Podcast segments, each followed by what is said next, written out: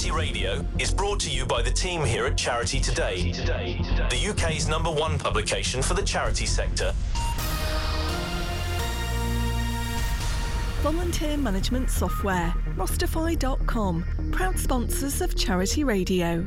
Hello and welcome to episode 16 of the Charity Radio podcast produced by the team here at Charity Today. My name is Adam Wolstenholme and I'm delighted to be your host. The podcast is in partnership with Rostify.com, showcasing all of the latest charity news stories to hit the headlines each week. Now, we will start this week with some exciting news for all of the charity and non profit organisations in the UK. The highly anticipated Charity Today Awards 2023 is now open for nominations. Hooray! Hooray indeed. Now, the Charity Today Awards aim to recognise and celebrate the outstanding work done by charities and non profit organisations across the country.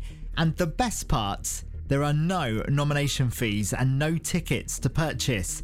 It's all on us here at Charity Today with the kind support of Sinclair Method UK. We believe that charity awards should be based upon merit and not the ability of the charity to pay thousands of pounds for lavish dinners. Any charity or non profit organisation can be nominated, and the winners will receive a fantastic prize package that includes things like a £1,000 financial donation, an award, four certificates, a three course dinner for the charity's representatives, and a year's comprehensive marketing pack with Charity Today. The awards dinner presentation will take place in Peterborough in October 2023, where the winners will be announced. So, what are you waiting for? Head to the Charity Today website, charitytoday.co.uk, and nominate your charity or an individual for an award today. The nomination deadline is the 14th of July 2023. charitytoday.co.uk for all of the details. Now, in other news this week, Blind Veterans UK has welcomed Adrian Bell as he starts as the charity's new Chief Executive Officer. A veteran himself, Adrian served in the Royal Navy for 30 years as a warfare officer with the privilege to command three warships. He finished his time as commander of British forces in Gibraltar and he decided to leave the Navy in 2010 to work in the charity sector. And he was chief executive of the Kent, Surrey, and Sussex Air Ambulance Trust and joins Blind Veterans UK from his role as the chief executive of the Royal Navy and Royal Marines charity. Coronation Street actress and entrepreneur Kimberly Hart Simpson has been announced as the British Heart Foundation's first retail ambassador. Kimberly has been a supporter of the British Heart Foundation for many years, championing shopping pre loved upcycling clothes, as well as volunteering in her local British Heart Foundation shop in Manchester.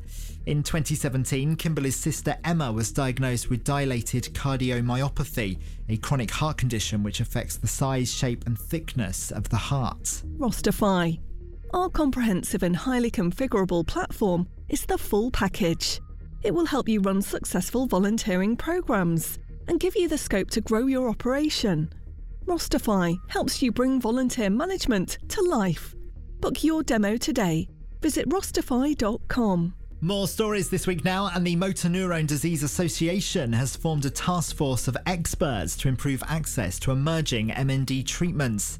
Tofersen, now known as Qalsody, has been approved by the US FDA as a therapy for those with MND and the SOD1 gene mutation. Trials of interleukin 2, a cancer drug repurposed for MND, also shows promise, and the association has invested in a task force which includes people with motor neurone disease to ensure potential treatments are accessible as soon as possible, as people with motor neurone disease don't have time to wait, as a third of those diagnosed die within a year and over half within two years. QPR fans are being asked to remember one of their own 17 years on from the tragic loss of Academy player Kiyan Prince.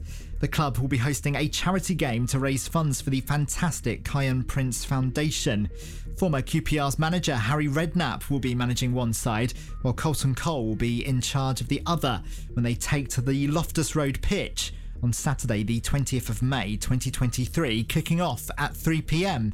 Supporters are urged to give their backing to the cause and to wear the blue and white hoops in the stadium. More details can be found on the club's website, qpr.co.uk. Got a great street food idea?